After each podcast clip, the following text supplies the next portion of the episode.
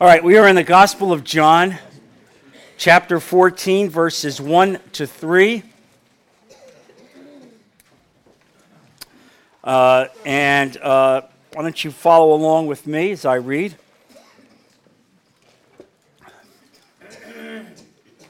Again, that's Gospel of John, chapter 14, verses 1 to 3. Do not let your hearts be troubled. Trust in God. Trust also in me. In my Father's house are many rooms. If it were not so, I would have told you. I am going there to prepare a place for you. And if I go and prepare a place for you, I will come back and take you to be with me, that you also may be where I am. This great, great verses. It's interesting that in these newer versions, the newer translations, in the old King James versions, it was, I go to prepare a mansion for you. And many of us have had delusions of like 30,000 square foot mansions. And now with the newer translations, it's I go to prepare a room. And so I don't know if Jesus has downsized, all right, what the story is. But we did go from mansions to room. But all I would say is it's got to be a pretty nice room. Some years ago, I'm just going to give you an interesting story. You all know Alex Anderson, who is now in London. But Alex said to me that he had a dream one day, that Ed Smith, Alex, and I were all in heaven together. And you remember Ed Smith. Ed Smith was a bit of a curmudgeon, and Alex Smith never shuts up. Alex Anderson never shuts up, talks constantly. And he said he had a dream that we three of us were in heaven, and that each of us had three rooms. Alex was on one end of the room, one side. Ed Smith was on the other, and I was in the middle. And this was Alex Anderson's vision of heaven. And I said to Alex, all I said was this. I made a knocking sound as if I were knocking on a door. Jesus, can I speak to you for a moment?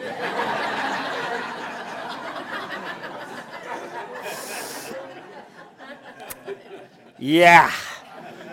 So some people's vision of heaven does not comport with other people's visions of heaven, all right?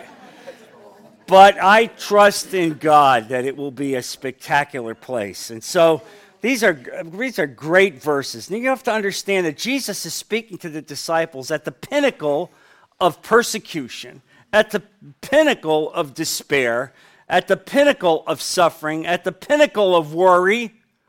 They know what's going to happen. They know Jesus is about to be arrested and most likely will be killed. And here it is, all of this coming together, and they're despairing and suffering. And Jesus says, basically, fear not. You trust in God, trust also in me. And these words resonate 2,000 years later to me, how Jesus speaks to us in the time of great trouble, to trouble our heart, to calm our troubled hearts.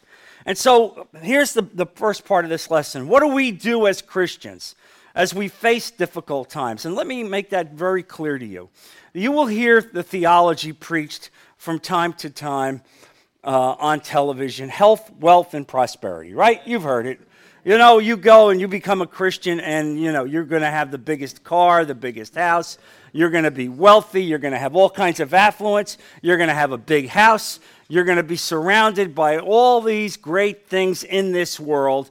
And all you have to do is send $20 to me, once a month. I'll send you back a prayer handkerchief. You put it on your dashboard, and you're in good shape, right?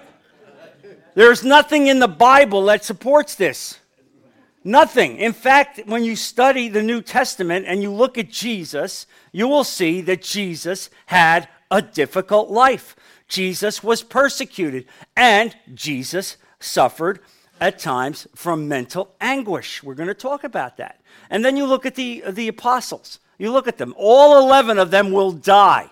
All 11 of them will be executed early. The only one really who will not will be John, the apostle who writes the Gospel of John. But they tried to kill him. We know from contemporary reports that Polycarp, his disciple, tells us that John was placed into a cauldron of boiling oil. All right, placed into a cauldron of boiling oil. This comes directly from Polycarp, his disciple, who lived about 50 years after John. And after being placed in the cauldron of boiling oil, and the heat being so high that the curtains around the cauldron went up in flames, just to get this, he basically was sitting there and paddling as if it were a hot tub.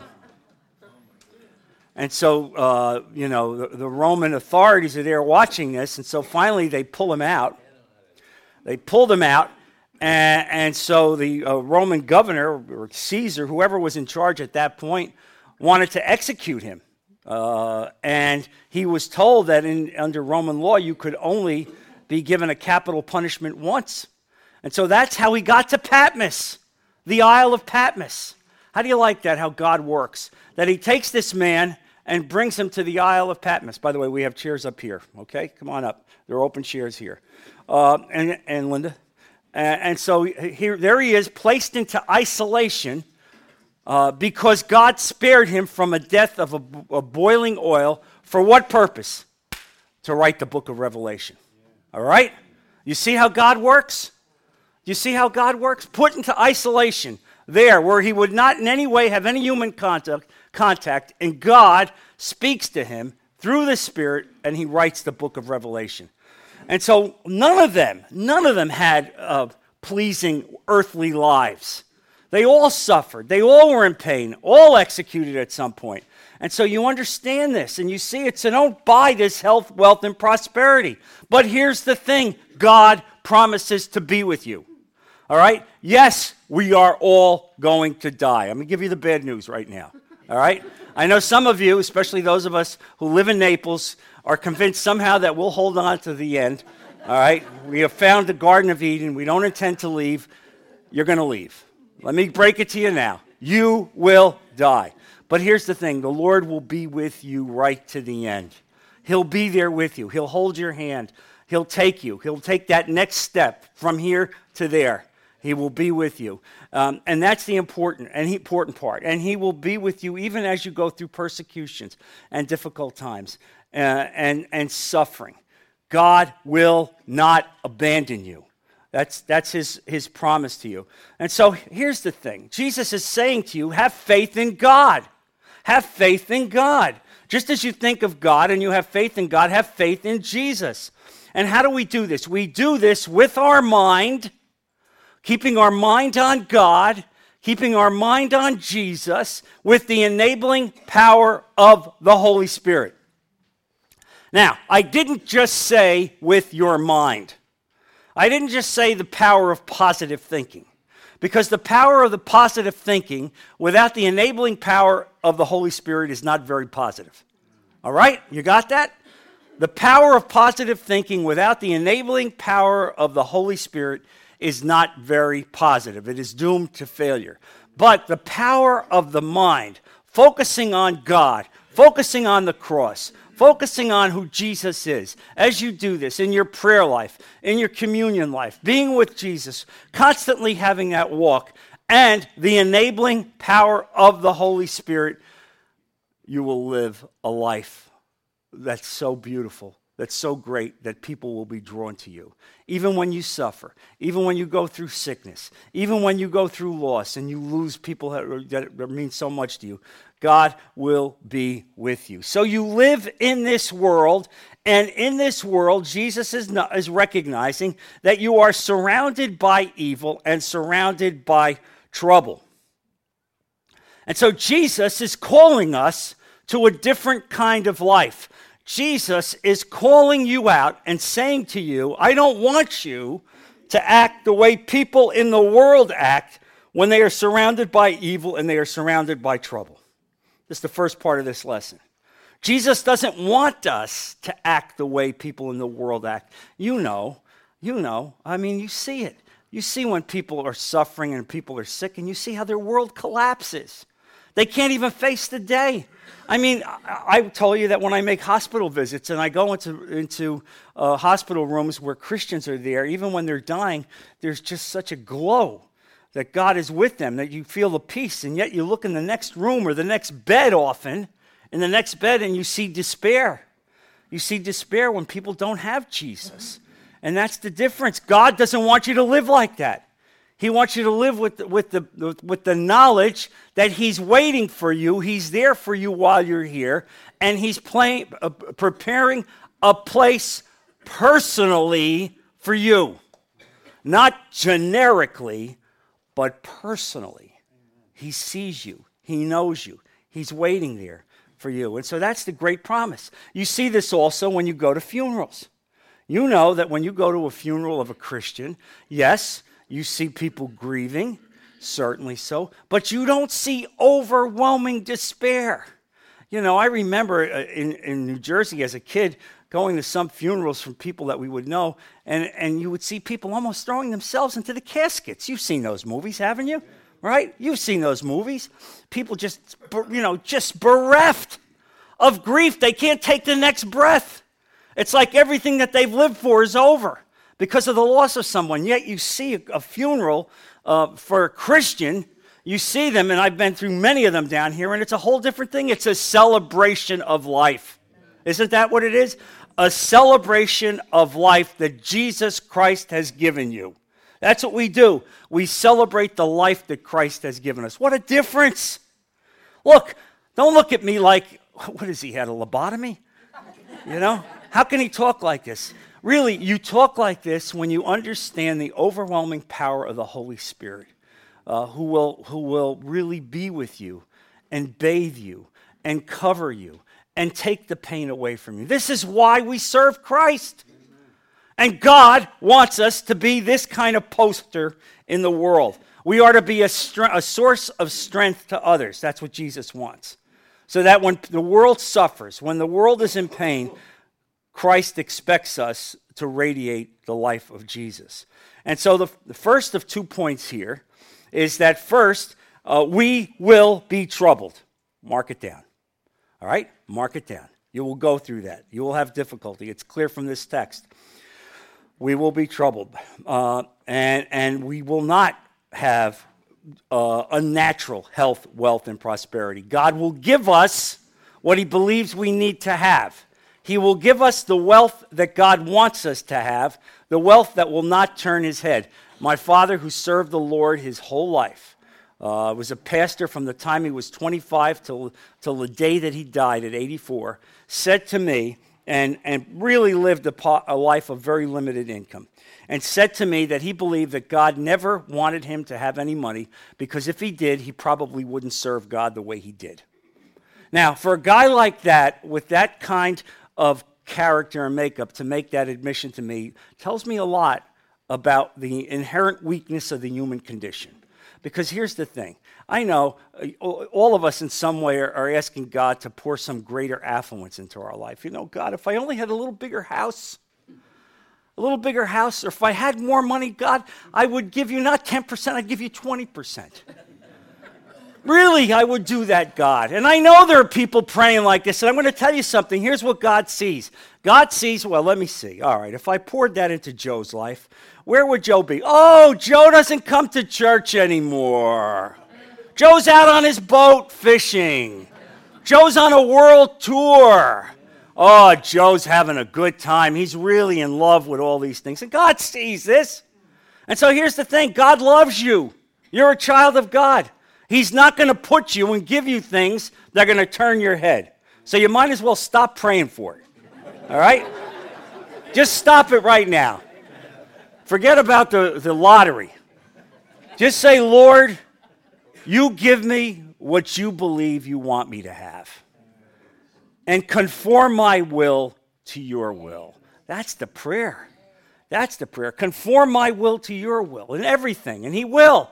Because he loves you and he cares about you. We've already covenanted with him. That's the difference. You are his. He's got you. He's not going to let you go.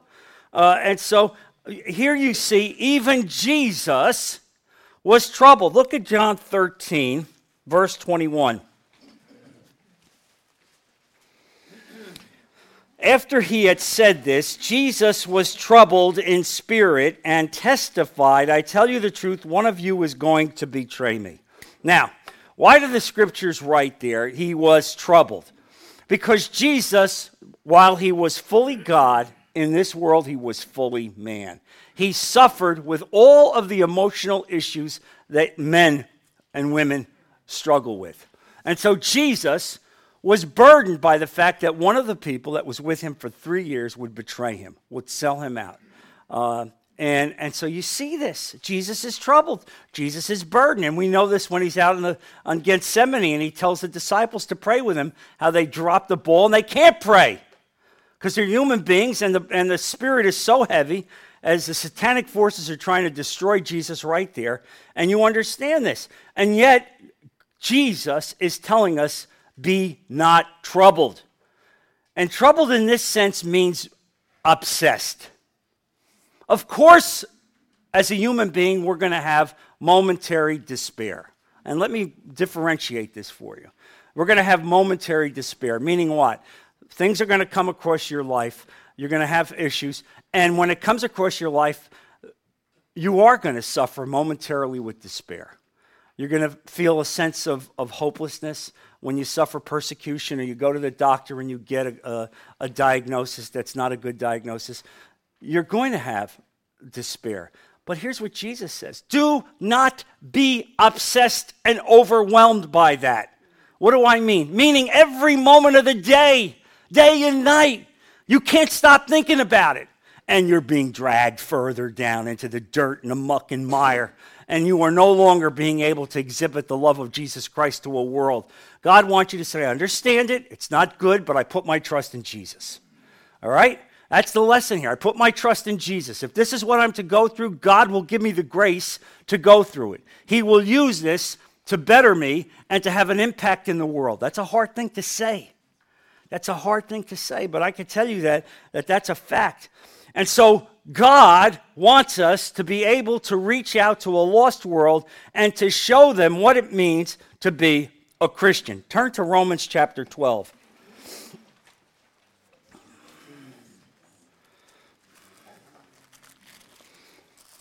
Romans 12, verse 15.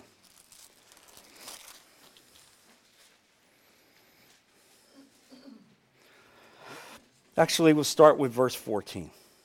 Bless those who persecute you. Bless and do not curse. Rejoice with those who rejoice. Mourn with those who mourn. Mourn with those who mourn. Meaning you need to have the fully empathetic spirit. When you see someone in the world who is suffering and mourning, you need to mourn with them, to let them know you care for them. That's what God wants you to do. That's the job that God has given us to do. Our role in the world is to do this, and you see this here in these verses. And so Christians are realists. We're realists. We're realists about life's problems. We're not flakes. We're not monks. We're not ascetics. We live in a real world, and yet we know the power of God to change things.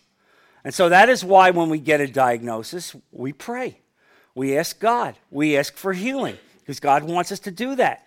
But then we say, in your perfect will, because we want to conform our will to God's will. We know God can change things. We know God can heal, but it might not be healing at this particular time. That's a fact of life, and we understand this as Christians. And so these verses disclose five things. Five things. First, we know Jesus.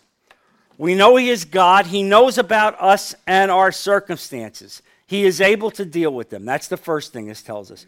Jesus knows who we are. He knows our personality. He knows what we're suffering. You need to have a confirmation in your heart that Jesus is able to deal with them. You have every reason to trust Jesus because he came and died for you. As Jesus said in these verses, trust in God, trust also in me. The disciples knew Jesus. They walked with Jesus for 3 years. They had every reason to trust him. The second reason that Jesus is speaking to us here is that why we should not be troubled is that there is a place prepared individually for you in heaven. prepared individually for you in heaven. Not generically, not you're going to heaven generically, but Jesus said, I have prepared a place for you.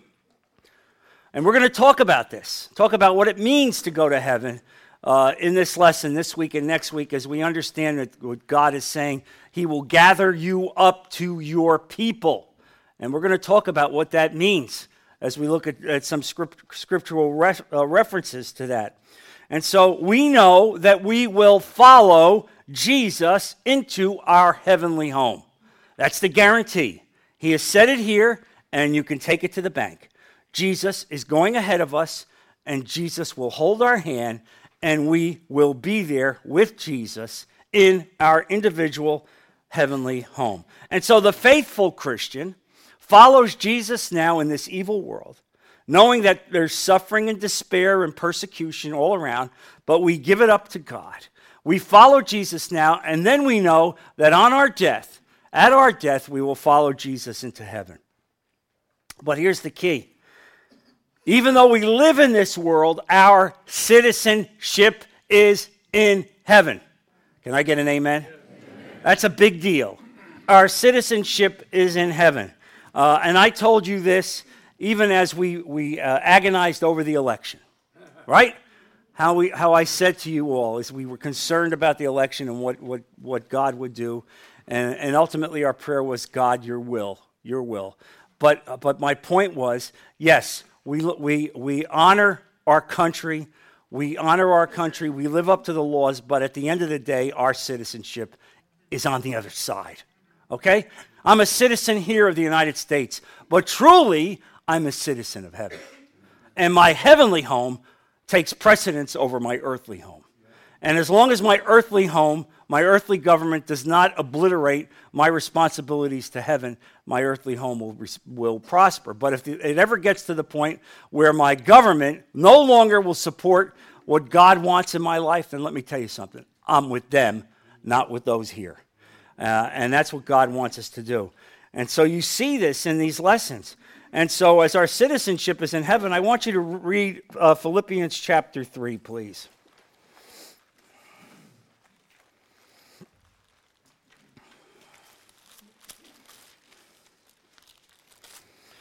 Philippians chapter 3, verse 17.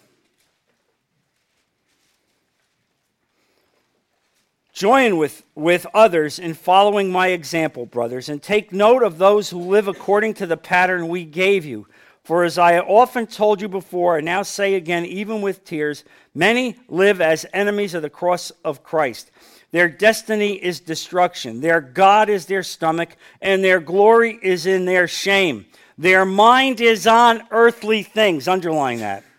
But, here's the key verse, but our citizenship is in heaven, and we eagerly await a Savior from there, the Lord Jesus Christ, who, by the power that enables him to bring everything under his control, will transform our lowly bodies so they will be like his glorious body. What a great set of verses, all right? So you live in this world, you're subject to this world, but don't be overwhelmed by this world. Don't be obsessed with affluence and possessions and accumulating. You know what I mean. So yes, you have to work hard. God gave you gifts and talents. Yes, you honor God by working hard, but you don't become obsessed with the accumulation of wealth, all right? You don't do that. You put it into proper perspective. You do and you work hard because God gave you that job, God gave you those gifts, God gave you that talent, but at the same time, you don't work constantly. You accord a proper amount of time for God, for worship, for study. And so you see it. Why? Because your citizenship is in heaven. That's what Jesus is saying here. That's when you recognize you're not going to be troubled. When you fully come to terms with this and recognize this, this is going to be, Jesus is showing you how you're going to overwhelm the kind of mental despair and frustration that so many people face. And the third reason that Jesus gives us for not being in turmoil is that he was going to prepare a place for this. And there is a personal aspect to this. He's personally preparing your place. And I love that. I love that line, that Jesus knows who you are, and he's actually preparing that mansion or that room or that set of rooms personally for you. He's there. What a great concept that is, that our God cares that much about us. I mean, that's why we are Christians. What other religion can compare to this, that their God has a personal relationship with us? Really, honestly. The whole world should be Christians. The problem is we can't get this out to people. And some of them are enslaved in darkness and satanic forces. But you see how much Jesus loves us as he's preparing that place. And then the fourth and fifth points on this can be taken together, as I say in point 6 of the outline. First, we know that Jesus has promised to return for those who are left behind. Further, from that point forward, he will be with him forever. What does this mean? There will come a time that even if we do not join Jesus in death, if Jesus returns to this world on the time of the rapture, when that happens, Jesus will take us out of this life. He will take you out of this life. He will just take you right there, and you will go with him. And even if at that point you have not suffered physical death, God will take you and rapture you together. And so all of this brings the focus on what Jesus is saying in these verses to heaven. Now, here's an important part of this lesson. Heaven is a discrete place. Let me repeat that. Heaven is a discrete place. It is not a state of mind, right? It is not a metaphysical experience. Heaven is a real location. Now, many people have great difficulty in contemplating this concept, and they try to create scientific reasons why you couldn't have a heaven, why it doesn't make sense.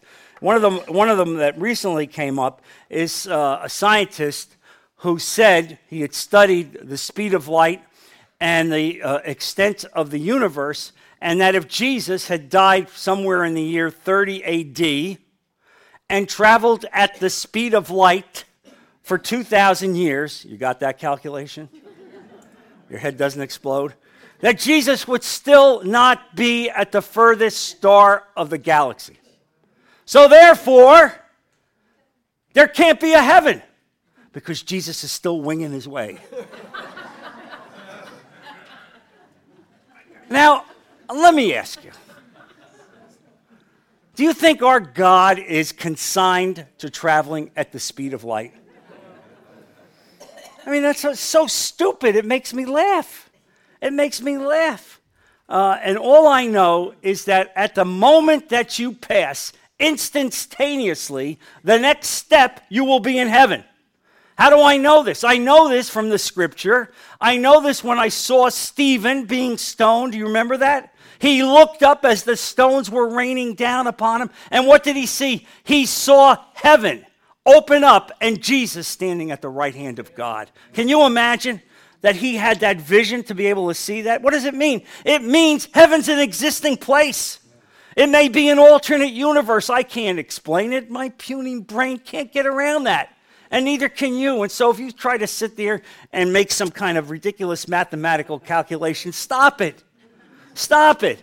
It's stupid. You make yourself look stupid, all right? You really do. And you understand how great God is. You know what I get out of that scientist's point?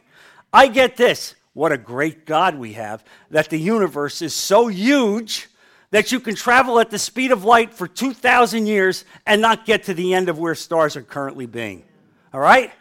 Really, and somebody once had a very good point saying, that when the scientists finally climb the Mount Everest of knowledge, just think of this, they climb the Mount Everest of knowledge and get to the top, what are they going to find? They're going to find a group of theologians who were there like 2,000 years ago. You understand? All right, meaning that science only has so much of a window of understanding. God gives us science, all right? But God doesn't depend on science, all right? Let's understand that. God doesn't depend on science. And so heaven is a permanent place. It is an existing place. Turn to Hebrews chapter 11.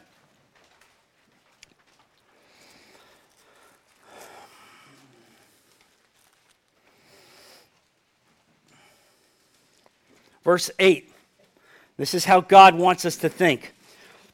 By faith, Abraham, when called to go to a place he would later receive as his inheritance, obeyed and went, even though he did not know where he was going.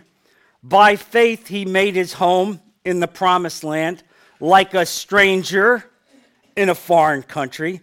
He lived in tents, as did Isaac and Jacob, who were heirs with him of the same promise. For he was looking forward to the city with foundations, whose architect and builder is God. Wow. Wow. How's that? He's living in tents. He's a wanderer. God called him out of the Ur of the Chaldees and makes this man the patriarch of the Jewish people, the foundation of the Christian religion. This is the man. And as he's wandering in faith because he trusts in God, knowing that the place ultimately that he's going, and that place is heaven, that place will have a foundation built forever by God. And that's what God wants us to know and understand. So even as you are tethered to this place, and this is becoming an increase, I don't know about you, but I'm finding it more and more difficult to live in this world. It's hard. You can't watch television. You can't read the newspapers. Really, you go and you drive your car. You're like in a carnival with people cutting you off. I mean, honestly, you can't even go shopping. Is it me or is it maybe it's me? Maybe I've lost my mind. But I know that there are other people. We are surrounded by evil. That's why I so desperately love Christmas. It's almost like once a year, a breath of hope comes into this world, the Christmas carols, a spirit of hope, and you see it, and it just surrounds you, but you recognize this is a difficult place. It's hard to live. And let me tell you something. I came from a harder place, New Jersey.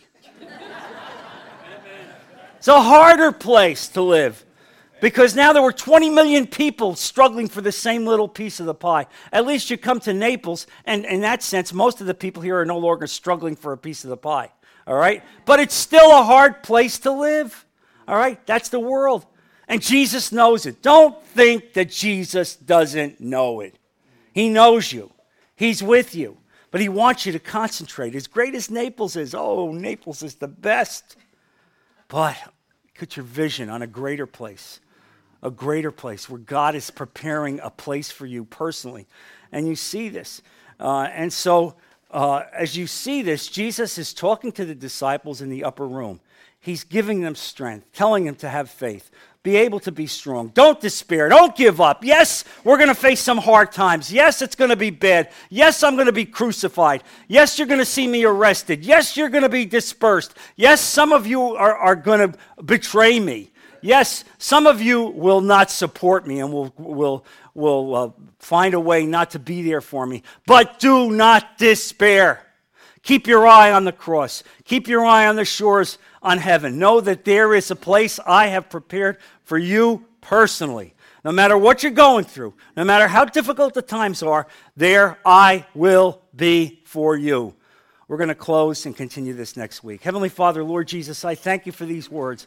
Lord, I thank you for this promise that even in the most difficult of situations, Lord, when we go through the darkest days, to know that you just stood there in those dark days and said, "Fear not, believe in me, trust in me." And so, Lord, we do. And so we ask you even today to help us in our unbelief, to strengthen our faith, to draw us closer to the cross. And Lord, help us, each and every one of us in this class, help us to be able to go into a lost world and show a lost world what it means to be a Christian.